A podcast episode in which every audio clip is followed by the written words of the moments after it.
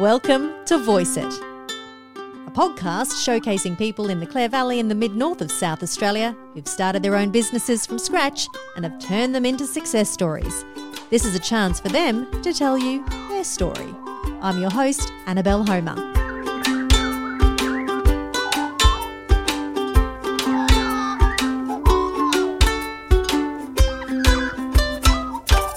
Meet the woman behind Bukirk Glamping. Alison Maney, or Chook as everyone calls her, kickstarted her Clare Valley glamping venture three years ago. It was a risk, and people did have their doubts whether it would succeed. Well, she's proved all the doubters wrong. She's booked out pretty much every weekend, and she's expanding a lot faster than she ever envisaged. But like any business, it comes with its highs and its lows, and Chook has some cracker stories to share. Enjoy the next 45 minutes. This is Chook's story.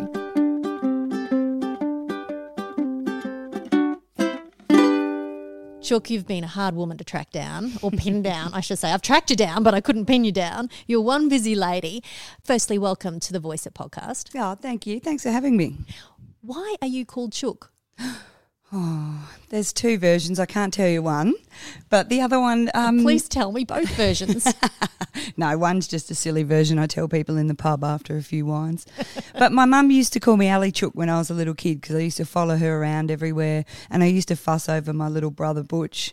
Um, so yeah, Ali Chook just stuck, and of course, being in the country, everyone has to have a nickname, and Chook is what it's been forever. and it's just stuck. Yep. Do many people ask you why you're called Chook, or they've just accepted that's just the Um, way it is? No, they do, especially the guests and the glampers, because they want to know, like, especially um, overseas people, because they don't know what a chook is. It's a chicken. So, yeah, you've got to explain that to them. And then, of course, the concept and the name of Bukirk. So it just all flows in the story. Well, we're going to talk about Bukirk in just a moment, but I want to backtrack and find out where did your life begin? Are you a Clare girl born and bred? Uh, I did year 11 and 12 in Clare. We moved back to, I was born in Mallala, South Australia. Um, and my parents moved over to Victoria to run a family business. But then we came back and, uh, like I said, did year 11 and 12. But then I went to Adelaide to go to business college. Yeah, I didn't know what I wanted to do. I thought I wanted to be an accountant. So a little bit different now. Why? Don't know. Liked numbers back then, but yeah, not not enough to be an accountant. So then I went and worked for Mobile Phone, which is now Vodafone, chasing people that hadn't paid their bills and I didn't like being mean to people, so I thought, right, I need to do something else. And I thought, well, let's start travelling Australia. So I got a job on a um, cattle station in Alice Springs that was also a bed and breakfast. So I ran the office there and, you know, did some tour operating stuff and checking people in and out and really enjoyed that. But then I decided I wanted to move into town and I got a job at Imparja Television as a sales rep. So I did that for five years. I absolutely loved it because you just go around talking to people all day. And we had the great TV show, so it was quite easy to sell airtime doing that. So that was really fun. But I had the boyfriend, bought the house, had the flash car, and I just felt I was missing something, and that was traveling. So at 26, I think I was, I got my visa to go over to the UK, and I lived and worked over there for a year. Uh, then I wanted to go to Canada. So I went and did Canada for a year as well. So, what did you do in around. Canada? Obviously, like every other Australian, I went to Whistler and worked on the snowfields there. Um, but then I moved to Calgary and I was a blackjack dealer at the casino for a little while. And then a friend of mine got me a job in the oil refinery in Regina, Saskatchewan. Yes, Terrible name. it is. It is. is it Regina or Regina? No, It- it's Regina. It is Regina. Yeah. That's unfortunate. Yeah, very. So I, don't, I should just say Saskatchewan rather than t- saying the actual city. But yeah, so I did that, and then I travelled the US. So when I lived in the UK, I travelled Europe, and when I lived in Canada, I travelled the US. So I've seen a fair bit. I've stayed in backpackers. I've stayed in five star. So that's just a little bit of a tip as to when we talk about Bukirk, where that all comes from. But and then I, I came home and I decided I don't want to work Monday to Friday. So I got into the gold mine in Tanami Desert in the Northern Territory. So I did uh, flights and coordinating admin duties for that. And then where do I go from there? So, how do Gosh. you get these jobs? Are you the one that's pursuing, or do you see just a job in the paper? Oh, yeah, I think I'll go for that. Or do you have this this constant get up and go and just want to try new things? Yeah. I I wanted to get into FIFO. I love that whole idea of working and then you have time off because obviously I'd been travelling and that's how I'd lived for the last several years. So I thought that'd be great. I can work and then I can go play and you know travel Australia on my R and R, which is what I've done a fair bit of. I knew people. It's not what you know mm. most of the time, um, but also I just joined a, a temp agency and there was a, a three week or a three month I can't remember now role that came up, and I said I'll take it. But then after that three months, I got asked to stay on, and I think I did two years out there, and yeah, and then that's when I ducked back to the UK for another year, and I lived in Edinburgh and Belfast and travelled a bit more, and then come back and got back into. I got a job over in Port Hedland, working on the um, refinery there or the iron ore there, um, doing accommodation. So at that stage, there was not enough accommodation for the amount of people they needed to build the trains and etc. So they, um, Andrew Forrest gave my company the go ahead to buy hundred caravans and set them up somewhere in Port Hedland so that people had somewhere to stay so that they can get the train built quicker. So yeah, I managed all that. So hence why I've got a, a beautiful caravan over in my shed as well. and hence why you've got the experience to set up your own accommodation set up here. So that's that totally explains a lot of things you've moved around a fair bit and you've tried lots of different things. Uh, have you been solely on your own doing all this? Have you had a partner? Have you been tied down at any point, or do you love that nomadic lifestyle? Yeah, well, the partner I had when I left Alice Springs, obviously that wasn't going anywhere. So I'm glad that that didn't go anywhere because maybe I would have been stuck and my mm. life would have been a whole lot different. But with, with the, the travels, oh, you know, you met people along the way, but they weren't enough to want to make you stay. Um, but what brought me back to Clare was a fella. Um, we were going to settle down and you know have babies and stuff, but he was a submariner in the navy in WA, and I didn't want to be stuck in WA with children with no family while he's out to sea for six months. So I thought, well, I'll come back to Clare, but I need something to do. I don't I had a lifestyle that I was accustomed to with FIFO, you know what you earned for that. So I, I thought, well, I'm not going to want to earn you know, $25 an hour, I need to earn more than that. How am I going to do that? So I thought, well, I'll set up my own business and hope to hell that it works. so yeah, I um, set about looking for a property to buy, not with the glamping subject straight away. I just knew that I wanted to do an alternate style of accommodation for the Clare Valley. And so yeah, I, I ended up buying this at a bank auction and it was a, a rundown vineyard um, because we're in a low lying area here. Frost come through. So I thought, well, if these people can't grow grapes, I'm not going to try grow grapes. Mm. Um, so yeah, I, do you want that story? In a minute. Yeah, a minute. I was going to say I'm getting back to Bukirk. You want to know about me? Oh no, you? I want to know about. I think everyone wants to know about you. But we will talk about Bukirk yep. in, a, in, a, minute. I want to go back to your family mm. and your time at Mallala mm. and. And what did you, your folks do at Mallala? Yeah, so my dad um, was a butcher, mm-hmm. or his dad was a butcher. So their dad um, helped him in the butcher shop. Um, so when we moved to Horsham, then my little brother Butch was born. Not so little. um, and then Butch yeah, the butcher. Yeah, yeah. um, so then when in Horsham, Dad was a racehorse trainer. Ah. So he would train racehorses, and my mum had several jobs to support us kids, and um, we would go and help Dad. You know, every morning we'd have to go feed the horses and muck their stalls out, make sure they had water, and when you get home, you go and do your jobs. So we've always been hardworking kids up till adults as well. So it's where we get our drive, I guess, the way we were brought up. You don't have any horses here, though. No, so, no. So you're not a huge fan of horses. Not anymore. Too many bad falls and bites. I might get a miniature donkey one day but that's about it. Kevin and, and the donkey can hang out together. More about Kevin in just a moment. Yeah. Yeah.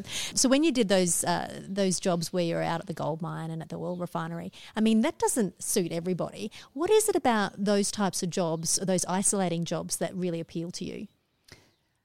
I think the fact that the freedom later. So depending on the role, sometimes I'd work eight days and I'd get six off. Um, the last project I worked for 28 days straight, 12 hours a day, and then I had 28 days off. So that's a long time off, but it's also a long time on site. But you just, you know that you're there for a reason. I was there for that 28 days off. So while I was there, you had your mind, family, and you know, you go to the gym and get healthy, so that the 28 days when you eat and drink everything possible, and then you go back and burn it all off. So you just have that most people go into it for the love of their job, but ultimately it is to sort of set yourself up too, which is again how I Good got money. to this. Yeah, Good money. yeah. Were there many other females there, or was it mainly a male dominated type of industry? In the early days, predominantly male, um, but especially Barrow Island, the last project I worked on, they were encouraging women. Um, in the gold mine, they wanted women to drive the trucks because they looked after them and cared for them and kept them nice and tidy. But it's it's getting bigger and you know more women driven. That, that didn't sound like it sounded right. But did, did you find it intimidating when you were one of the few? Nah, it doesn't bother me. Yeah, I can be one of the boys or shoot them down if they're being. Did you have to shoot them down? Oh, there's always one or two. Yeah. You mentioned Barrow Island. So, what were you doing there? Um, so I was working for the commissioning team, um, doing all the. I'm going to talk in acronyms, so I'll try not to, but all the documentation for their work method statements and Ah, report okay. writing and just collating all the stuff for management. So my team, the, the people would build the gas plant, and then my guys, who are all highly experienced, very smart people, would go in and make sure it's built correctly, and then I would, you know, assist them with all their documentation and.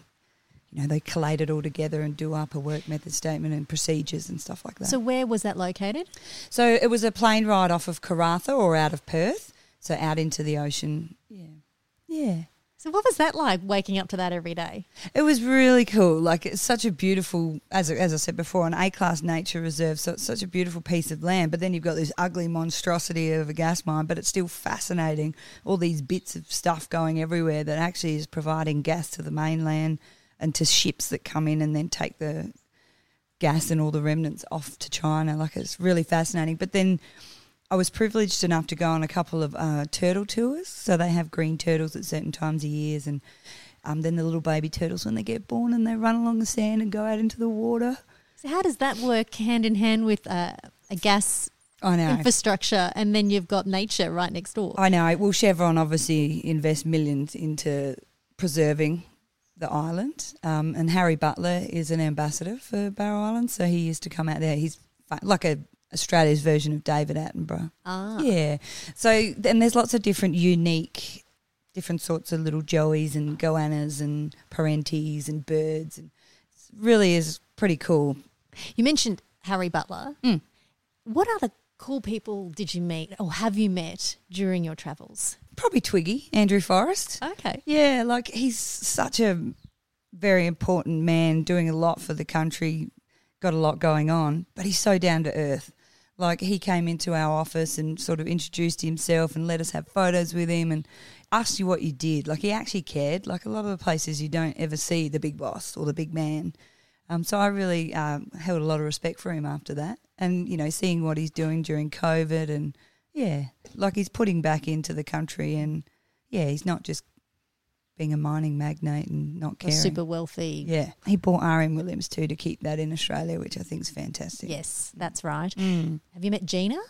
No, seen did- her but didn't meet her. No, yes, she's in was um, building her Roy Hill camp in Port Hedland when we were there, but I never saw her. No, like to meet her. I reckon she'd be a pretty cool chick to talk to. Now let's talk about Bukirk Okay, and got such a fantastic setup here. I drive past it nearly every day and I remember when you were building and constructing all the tents and thinking, what on earth are they doing there? Firstly, why is it called Bukirk? well, if you say that out loud and fast, Bukirk? well done. Well, I didn't want to call it Allison's Glamping or Clare Valley Glamping or even Chook's Glamping. So I came up with the name Bukirk. And funnily enough, if you listen, the Chooks actually do say Bukirk, which is awesome. But when I was coming up with the name, I would go around and get people to say it to make sure that they'd say it right. But some people would say Bukirk. And I'm like, well, that's okay. Because you know Mrs. Bucket of keeping Yes. up appearances. So I thought, well, the posh people can stay, we're staying at Bukirk. And then everyone else was like, we're at Bukirk. And I guess you want to have a title or a name that everyone remembers. Yeah, exactly. And I mean, and when I first opened, people would say to me when they're talking to their partner, they're like, where was that place we went, darling? Oh, somewhere down south. Like that's how people remember, and I won't say which glamping business it is, but people remember it from where it was, or but that's it. They can't remember the name of it. And there are a few glamping sites, but everybody remembers Bukirk. If not, they at least remember the Chook one. you know. So Chook one. and that's what you want them to remember. And if if you type in Chook glamping, pretty sure Bukirk will come up. So that's, what you there. want, especially with Google in these days.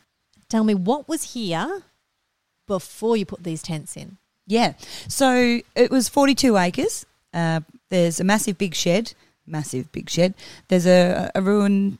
Oh, it's not a ruin. Yes, it, the stone building there at the front didn't have.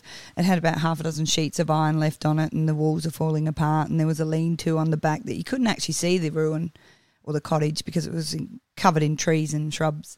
Um, then there's a house there, and then it was all just vineyard wrapped around that. Um, so I don't know how many acres, nearly 16 hectares of vines, 42 acres. So, yeah, I bought that at a bank auction.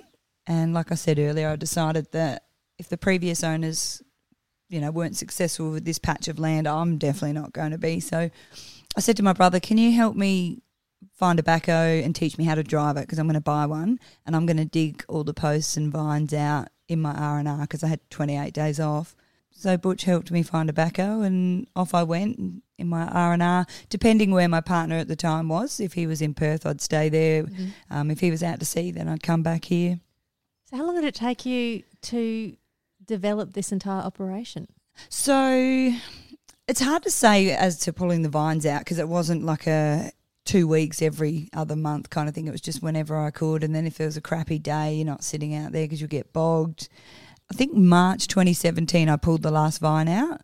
Then I sat in the paddock for several weeks trying to work out where to put Bukirk while I was waiting for council approval and all that background stuff that you've got to do. How long does that take? Do we have to talk about that? so, from the first vine you pulled out to the last vine, how long Yeah. did that take?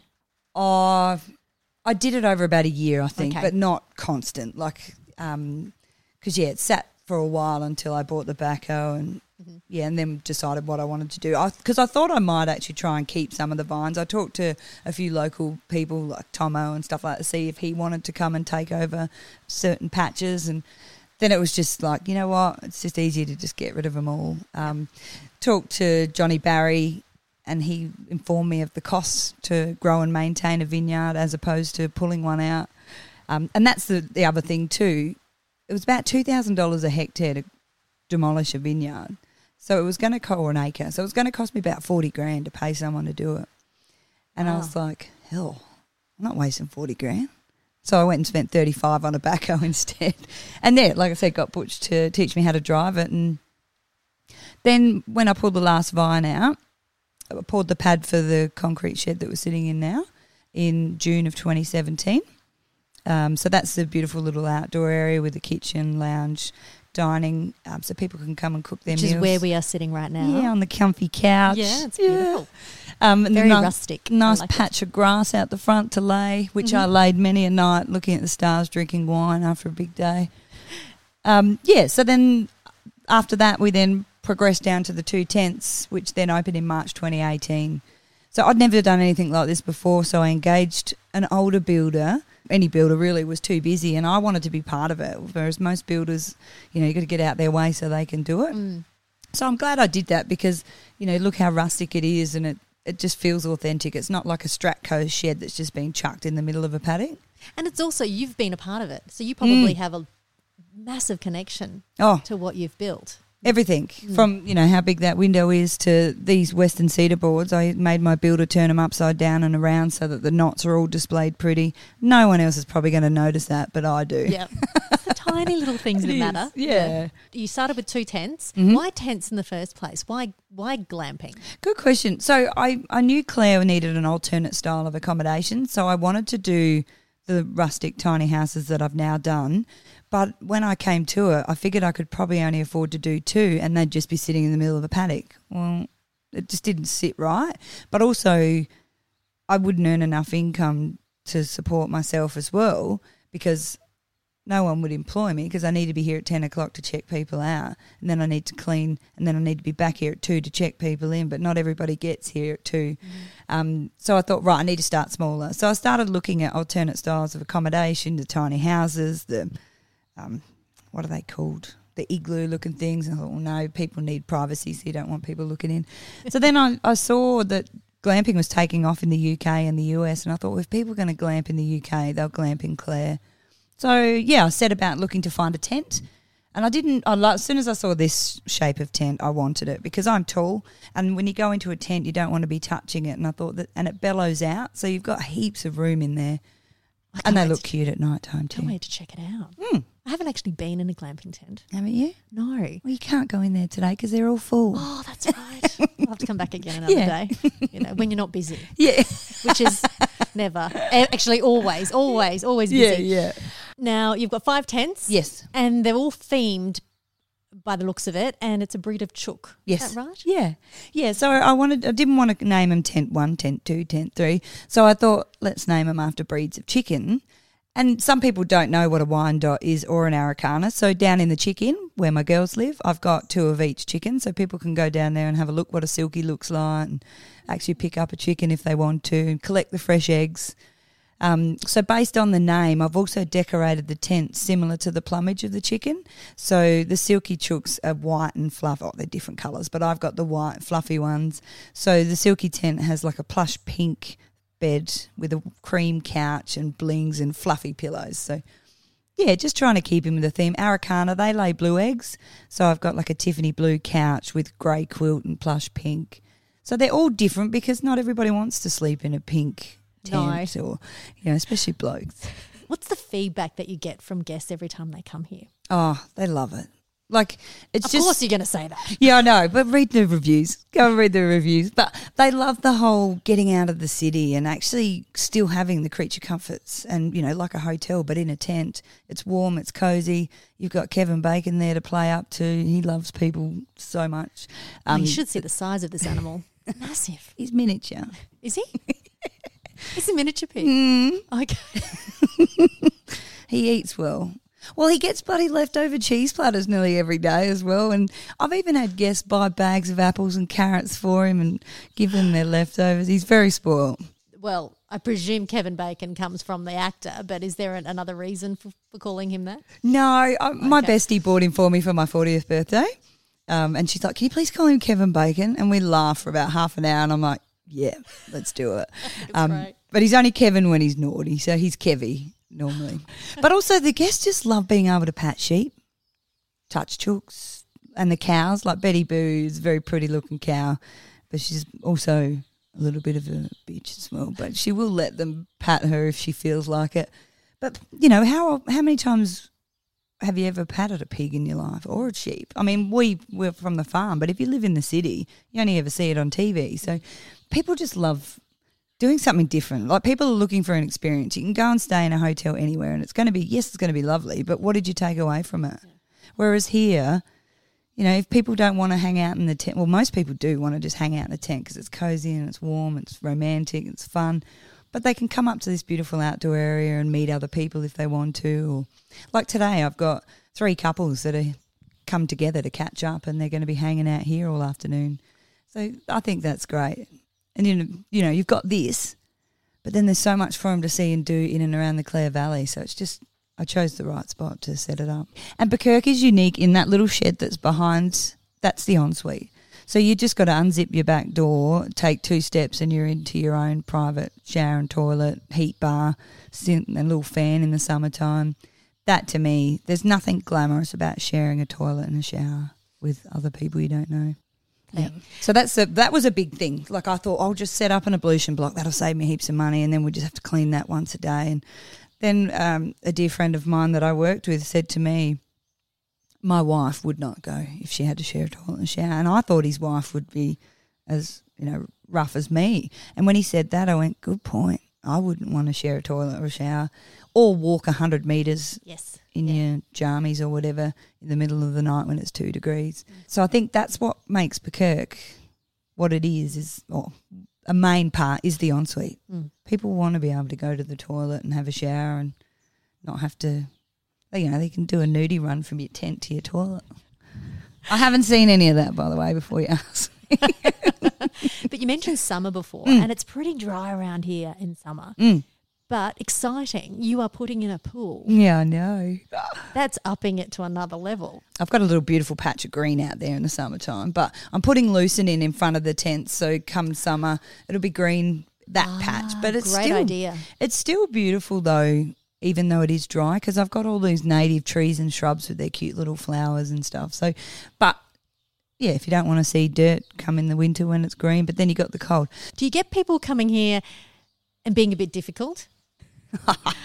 You're going to get me in trouble here. But of course, look, honestly, I've been so lucky in that I think most people that are going to come glamping have an awesome attitude. Like if if you're a bit snobby and you know need somebody to carry your bags to your car and hope that your high heel doesn't fall through the decking board, this is probably not for them. But some people you just can't please some people and I do my best and I bite my tongue and walk away. So, you know, yeah, all right, I'll give you one. Good. Oh my god! So it was a thirty something degree day. It was hot, and this couple um, asked if they could check in early, and I said, "Oh, unfortunately, I've got to clean five tents on my own between ten and two. You won't be able to check in early." Um, quarter to two, she rocked up, and it got me a little bit cross because I've got to make sure all the tents are ready for everyone at two. So if I stop to check her in, I'm then going to be Behind. twenty minutes behind, and then the next person that rocks up has to wait for me to finish cleaning their tent. I don't want that. You know, when people get here, they're excited to see inside their tent. They don't want to wait any longer. Mm. I walked over to her and she's helped herself into the tent, walking around with her shoes on and stuff. And I was like, "You right?" And she's like, "Yeah, we're here to check in." I said, "Oh, is your partner going to get out of the car?" Oh no. And I was like, "Well, that's a bit rude." It's thirty something degrees, by the way. Car wasn't running, sitting inside. And um, and eventually got out of the car and grunted at me, and so I walked over and did the whole check-in process. Moral of this story, I'll get to the end, is that her review. They, uh, that shouldn't probably be saying this out loud, but they obviously weren't having a good time with each other. Um, she wrote a review complaining about anything and everything. I didn't have the pedestal fan turned on in the tent. Well, that doesn't cool the tent down; it cools you down. So I'm not turning pedestal fans on, but so during summertime, I set up a blow up pool for my guests. She said that there was no filtration process on the blow up pool. Didn't realise there needed to be when you tip the water out at the end of the day. Then she suggested that it would be a better experience if I insulated the tents and put stargazing roofs on them. She was Karen. There, there was way more to it, but I don't want to go into it because she might listen to this. But as in everything, especially hospitality, you're not going to, to No, make everybody happy. And she came over and saw me and she said, Look, it's really hot in the tent. I said, Yeah, it's 36 degrees, love. Um, and I felt like saying, How about you put some shorts and some thongs on? Because they both had jeans and sneakers on, like 36 degrees. I said, Well, I've got the pool here. Do you want to hire an air conditioner? And she's like, Yes, please. So I went and got the air conditioner straight away, set it up, turned it on. I said, But just stay here by the pool for a little bit because the poor air conditioner's got to rush to, you know, get to 20 degrees from 36 in the heat of the day. I, I did the best I could. Yeah. Couldn't please her, and I wouldn't. You know, even afterwards, replying to her messages, she kept coming back at me. So I just stopped. I went, you know what? You go set up glamping, darling. Well, you should write to them now and say, hey, do you want to come back in summer? Because I'm putting in a real swimming pool. With a filter. but you're going to get it. And at the end of the day, it's lessons learnt. Like to me, I was probably a bit cheeky by saying her partner was rude not getting out of the car. But come on, I've invited you to my property. I want to know who's staying here and I want to make sure that you enjoy your stay. So, you know, at least give me a courtesy of saying hello to me and hearing my spiel out and then go do what you have to do. Mm. Let's talk about the pool and some new additions to Bukirk. Yeah. Yeah. So we've got five tents. Um, last one was built in August 2019. And when I got to that, I went, I don't want any more. Because where would I put the tents where they've all got their own unique view? I didn't want someone having to look at another tent or look at the road, look at the ugly house over there, um, which is fenced off so you can't see. So I decided, right, now I can do my little tiny houses. And so, and also the outdoor area, like this area we're sitting in now, any more than five or six couples, it's going to be too crowded and people standing around waiting to make a cup of tea or cook their dinner.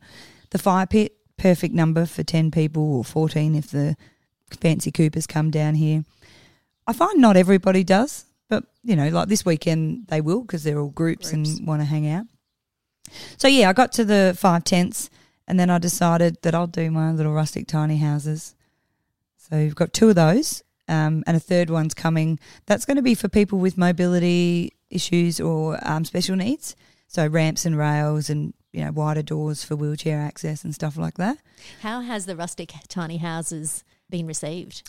not as good as I would like in that people want to come and stay in a tent. Um, so to me, they just think that's just a cabin, which is not just a cabin. Like I hate using the word cabin because they're not. When I think cabin, I think caravan park cabin.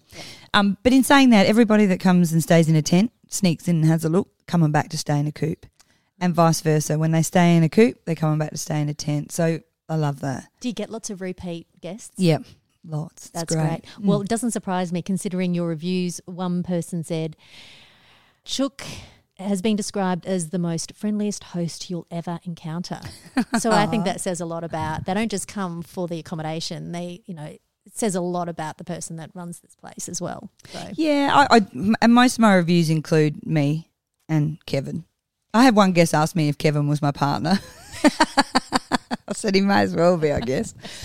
but I, I think what makes me memorable is the fact that I meet everybody that comes here. You know, whereas most B and B's don't meet the owner, the keys in the letterbox or you know power box. So that's unique. People don't expect that when they get here, I'm going to be here, say good day, tell them where they should go to eat and drink, tell them what tourist things there are to see in Clare, and they love that because most people haven't been to Clare before, and they don't know what there is to see and do in Clare. So they really thoroughly enjoy it. Thankfully, because obviously from the size of me, I do like to eat and drink, so I've tried it all. and yeah, and you- you tailor it too. Like if somebody comes here and says, "I don't drink wine," well, go to Pikes, go to Jeanneret, go to the Olive Bus. You know, you give them options. You don't have to drink alcohol to come to the Clare Valley. now you've you've been uh, operating since 2018. Yep. So over that time, what has been the most challenging aspect of running an operation like this? Oh, there's more than probably one. But one that really you didn't expect, maybe. I guess the amount of work that's involved. can, that, can I say that, or do you want to narrow it down? No, no, I, I think that's a major, Like- major one. you know, people say to me, "Is this all you do?" And I want to flick them in the nose when they say that, um, because yes, it is all I do during the day, and then when the sun goes down, I'm inside doing social media and paying bills and ordering linen. You know, replying to reviews that are online, you have to do that. Then you've got tourism award applications, grant applications. It's just insane the amount of work. And then I text all my guests before their arrival to see what time they're getting here, just so I can make sure I'm on site. After they've left, I send them a text to say thanks and can you write a review? And you got to keep on top of that. Like if I sent someone a text today that stayed in December last year, they'd be, I'm not writing a review now. That was ages ago. So there's all these little things, and you know, I hire all my linen because I don't have mains water out here. So I don't have mains water. I ran out of water. How do I get water here? Oh, thanks Fiji, bring me some truckloads. And you have to work all that out. Like one day, oh, this is horrific. Um, I went down to clean a tent, and all I could smell was shit. Can I say that? Or poo. and I was like, what the hell? And I looked at the outside thingy, and there was poo coming out of the riser. Now that riser goes way down. I've rang Caulfield because I'm like, maybe my septic tank's full, and I've rang my plumber. There was a bunch of baby wipes stuck in the pipes like cement. So all my pipes were full of shit, or peeps and poops, should I say? Um, and I'm like, well, what do I do? I've got a full house. So at like eight o'clock at night, Corf had to come out with his truck and pump the septic out, and you know I couldn't leave it because if I didn't do that, people would be standing. oh, I don't even want to think about. Yeah. So those things you don't ever expect that. I only put the septic system in three years ago. It shouldn't be stuffing up, but my poor plumber had to get the um, tank pumped out, get in the tank, put his hand up into the pipe, and pull out. And he That's you found all pay- sorts. That's why you paid them the big bucks. Oh, how Pa could have paid him more than what he asked. I felt so sorry. He fell over in there too.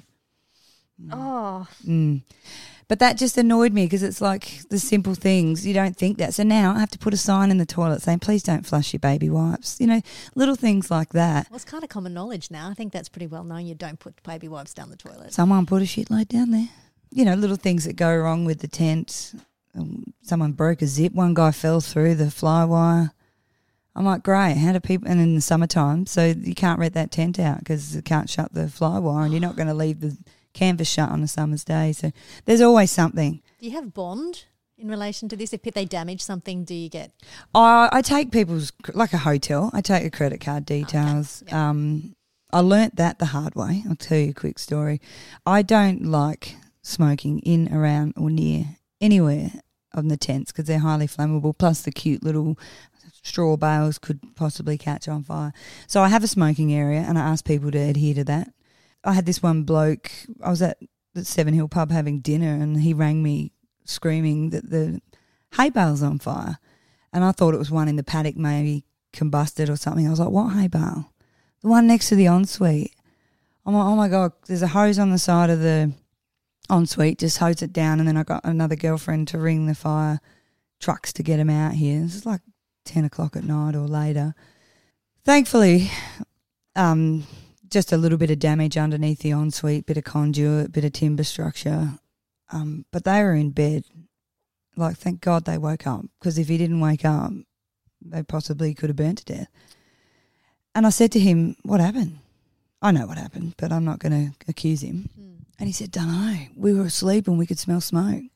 I said, Well, how does a straw bale just catch on fire? Don't know. I said, Were you smoking near here? Because I knew he was smoking. He goes, No, I've been smoking in my ute. I'm On 40 degree days, you sit in your ute and have a cigarette? Yeah. So, anyway, long story short, they went to the hospital because he tried to pick up the straw bale with his hand and burnt his hand. They were pissed. Um, and so I ducked into the tent to just make sure there's no damage. Cigarette on top of the can next to the bed. And there was a plastic bucket on top. There was a melted plastic bucket. So it turns out he'd put the cigarette in the can in the plastic bucket on top of the straw bale gone to sleep. So in 45 minutes, once it's melted through and set on fire. I was mortified. Like, but also, what if they didn't wake up? Mm. Who's going to want to come and stay at Bukirk? It's not safe from a smoker that done something really stupid. So yeah, I didn't have his credit card details, so I copped that fifteen hundred dollar bill, and you know the lack of not being able to rent that coop out and, or tent out until the electricians had come and rewired it and made sure it was safe. And so little stuff like that you learn the hard way. But I didn't think someone would be stupid enough to do that. But What has been the absolute highlight since you've started Bukirk? No, oh, there's so many.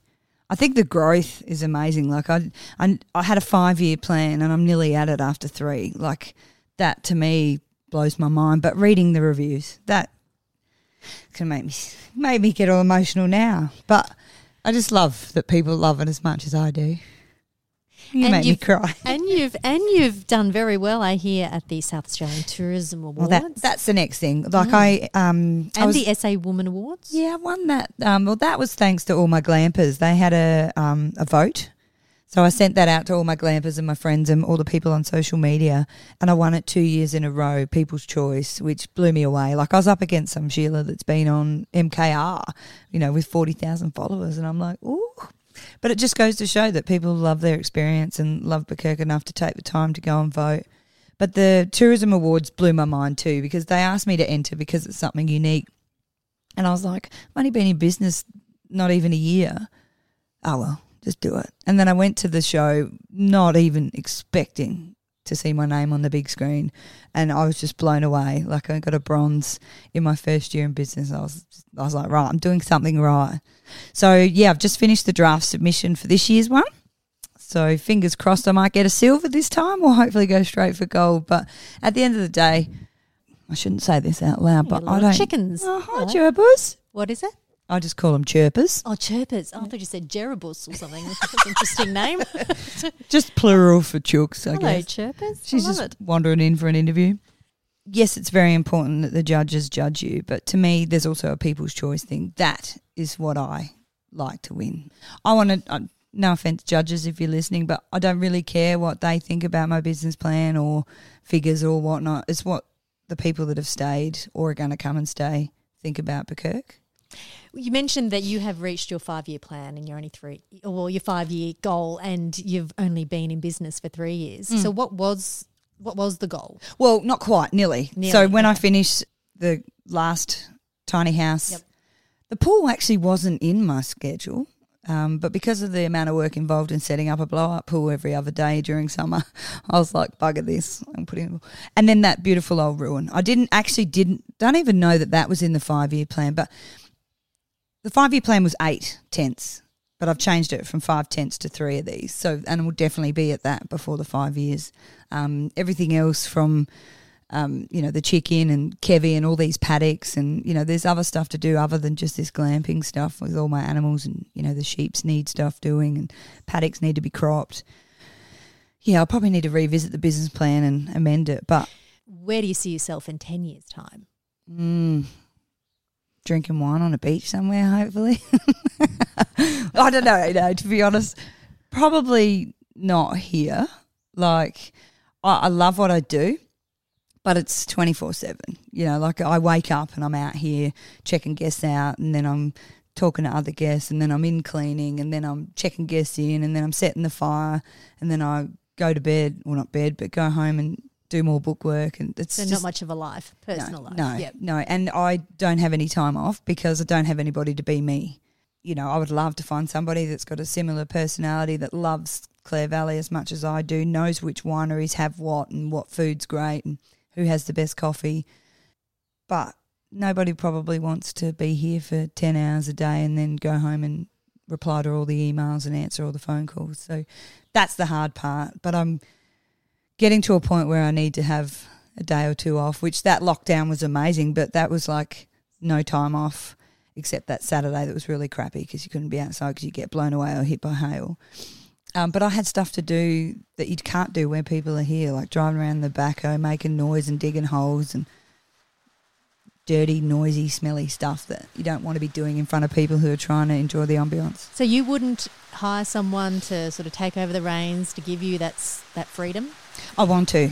I so do. that's I, the aim. It's not to yeah. sell the place, but just no, to put somebody no, else oh, on. no, I'm not selling it. No, this Yeah. is me. Oh, look, we're getting overrun by rain noise. Rain on a tin roof. Oh, it's the best sound in the world. I know it is, isn't it? But no, th- this is why I'm building the managers' quarters on the back of the welcome centre, um, so that I can, if I want to take a week off, they'll come and stay in the welcome centre because I need people to be here to look after the animals, but be here for the guests. Like this morning, I come over and the gas bottle's out, so obviously the gas bottle's run out, but I've got a spare one. But if there's nobody here to go and get that spare one refilled, you know, just little things like that, like Yeah. come down here and check that the toilet's not got marks and that the bins are empty and. And you don't want to be driving in Clare and someone's accidentally locked their ensuite and you've got to drive all the way out here while they're standing naked trying to get in the toilet. Does that happen? Yeah. I don't know how they lock the ensuite, but maybe they have a shower and then forget to unlock it when they're coming out or I don't know. So now I just leave the key in the ensuite. I think, well, Yeah. because the reason I do that is because you can't lock the tents. So some people want to lock their stuff up so they can lock it in the ensuite, even though they've probably got a car. But then you probably don't want your products and your stuff left in the car. So No.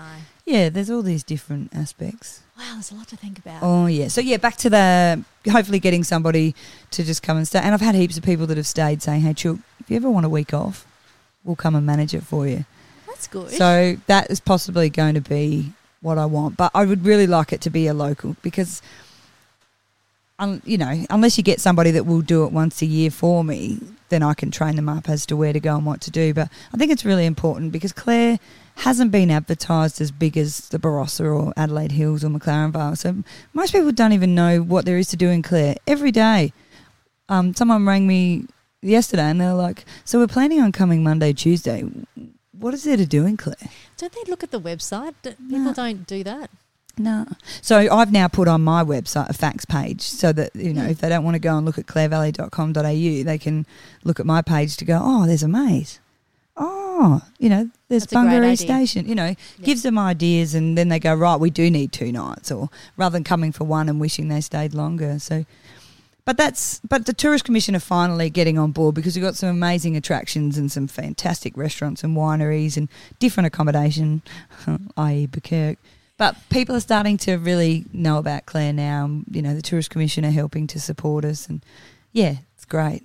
Well, it has been an absolute fun time spending time with you, Chook. And I love your story, and I wish you all the best over the next how many years. And I think it's it's a great risk that you took, Mm. and it's paid off. Mm. And um, well done. Or hasn't paid off yet. Well, it's paid off in the good reviews. yeah. If that's what makes yeah, it yeah. you. Not not money wise, but oh, thank you. No, it was a massive risk. I mean, the council. I, shouldn't say this out loud, but they. Um, I don't think that they believed in my vision, which is not up to them to decide that. But they derived eight tenths is all I was allowed to do on forty-two acres, which I don't understand. I could have easily done probably twenty and have them booked out every weekend. But one of their stipulations was if the glamping's not successful, you need to put the paddock back to how it was. Well, no, if the glamping's not successful, I'll take the tent down and I'll build a little cabin on top of the deck. Like, I'm not giving up. But yeah, maybe they have their reasons, but I showed them, so it's all good. With nearly 3,000 bookings, I'm pretty happy with that. 3,000 bookings Mm. since you started. Mm. But yeah, right now, thanks to COVID, it's just crazy busy all the time, except when we're in lockdown. Well done, Chook. A great success story for the Clare Valley. And if you'd like to check out Bukirk, I've included the website in my show notes. Book now so you can take advantage of that fantastic new swimming pool that she's got there over summer. If you enjoyed the episode or any of the Voice It episodes, rate and review. As Chook mentioned, we do love getting reviews. It makes what we do so worthwhile. And while you're checking out her website, check out my website, voiceit.me. I'm a former ABC broadcast journalist. Now I'm a voice coach. I run public speaking skills sessions, produce podcasts, and my latest venture is audio storytelling, capturing your loved one's life story for future family generations to enjoy. I wish I recorded my grandmother's story before she died, and just to hear her voice again would be just fantastic. So, if you'd like to capture your loved one's life story, get in touch. Catch you next time for another episode of the Voice It podcast.